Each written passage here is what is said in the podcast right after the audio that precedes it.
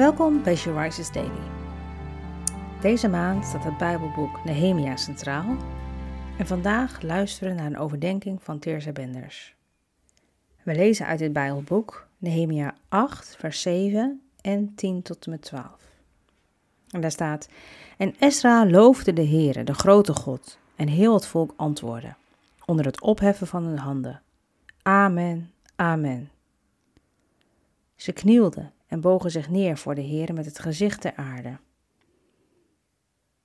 En Nehemia, Ezra, de priester en schriftgeleerden en de levieten die het volk onderwezen, zeiden tegen heel het volk: Deze dag is heilig voor de Heere uw God. Rouw dan niet en huil niet, want heel het volk huilde namelijk toen ze de woorden van de wet hoorden. En verder zei hij tegen hen: Ga, eet lekkernijen en drink zoete dranken.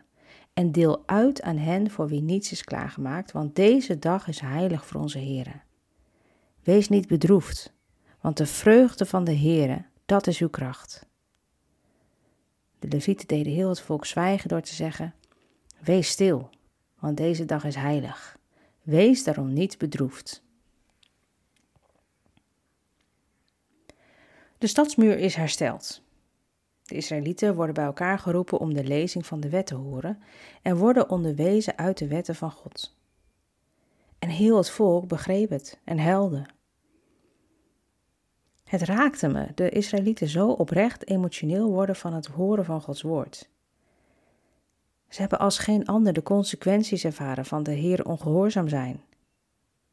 Maar wat ik nog mooier vind is de reactie van Nehemia. Deze dag is heilig voor de Heere uw God. Rouw dan niet en huil niet. Wees niet bedroefd, want de vreugde van de Heere, dat is uw kracht. De Heere wil opnieuw met hem beginnen en het volk vreugde schenken en laten genieten van het goede dat hij geeft. Zoals ook in Prediker 3 vers 4 staat: Er is een tijd om te huilen en een tijd om te lachen. Een tijd om rouw te bedrijven en een tijd om te huppelen. Het is zo belangrijk om oprecht berouw te hebben van onze zonden en de pijn die we de Heere God ermee doen. We moeten ons beseffen hoezeer we telkens weer tekortschieten en hoe hard we zijn genade nodig hebben. Maar we mogen, wanneer we vergeven zijn, vreugde vinden in de kracht van de Heere en de relatie die we met hem mogen hebben.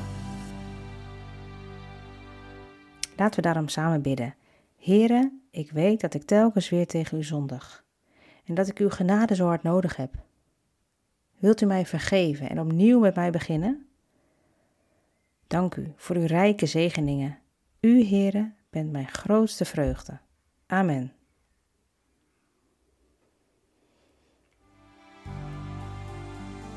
Je luisterde naar een podcast van She Rises. She Rises is een platform dat vrouwen wil bemoedigen en inspireren in hun relatie met God. We zijn ervan overtuigd dat het Gods verlangen is dat alle vrouwen over de hele wereld hem leren kennen. Kijk op www.she-rises.nl voor meer informatie.